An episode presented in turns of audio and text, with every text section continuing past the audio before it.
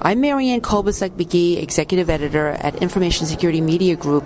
I met him speaking with Tom Walsh, founder of security consulting firm TW Security. Tom will be speaking to us about some of the best ways that healthcare entities can improve their HIPAA compliance. Hi, Tom. Well, hi, Marianne. So now, Tom, the HIPAA omnibus rule came into effect in 2013. What provisions are still giving healthcare entities the most trouble? Okay, well, Marion, the two that I see that they're struggling with the most is getting all of their business associate agreements updated. So they've updated the forms, but now they got to get everybody to sign them, and that just takes a long time. So I see that they're still struggling with that. And that's not necessarily a security issue, it's a privacy issue. Another one that's more of a privacy and operational issue is the rights to a restriction when the patient pays for the visit in full. What we're finding is the uh, electronic health record systems are not set up to do this. And in fact, every organization I've spoke to is still struggling with it. Now, the good side is very few people are paying for their entire bill out of pocket. But all it takes is one, and you're out of compliance with the law. So we're still trying to struggle with a way to get that done. And typically, how are they doing it since the EHRs don't really support that?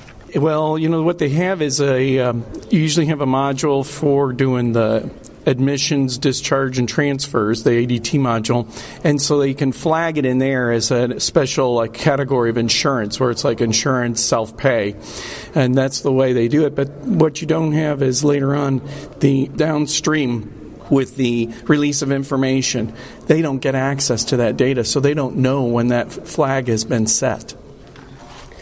So now, when it comes to healthcare entities keeping their eye on their business associates to ensure that those vendors are properly safeguarding PHI, what are the biggest mistakes that the covered entities make, and how should they improve their BA oversight?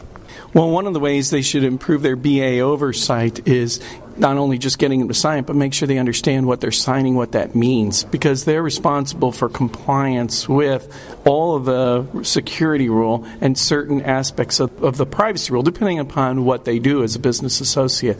So it's really tough is getting that assurance from those business associates that they understand what they just signed and they are actually doing something about it many organizations focus on HIPAA compliance but forget about the bigger picture of information security risk management. What's the best way for healthcare entities to move beyond the HIPAA compliance mindset to more robust information security programs? Yes, ma'am. So, a terminology here today a lot that's used is the governance risk compliance or GRC. And you notice the order in which we said those things. Governance is internal, it's your policies, procedures, or it could be governance to a framework or a international standard. The risk is always the most important thing. We have to do a risk analysis because no law can cover us. Compliance with laws is a good thing, but it's always going to be lagging. Technology is always changing and is going to be in front of regulations. So if we're relying strictly on compliance with a regulation, we're always going to be missing our risk. And we read in the paper every day what the risks are. So, risk analysis is very important. Yes, ma'am.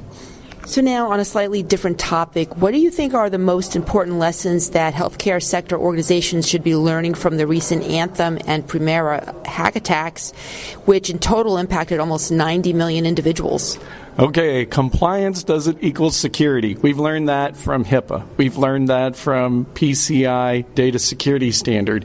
That just because you can comply with a regulation or an industry standard doesn't mean your environment is secure. So some of those issues that came out were really good uh, security practices that would have been driven by either a governance requirement or through a risk analysis. So again, it's that holistic picture for information security.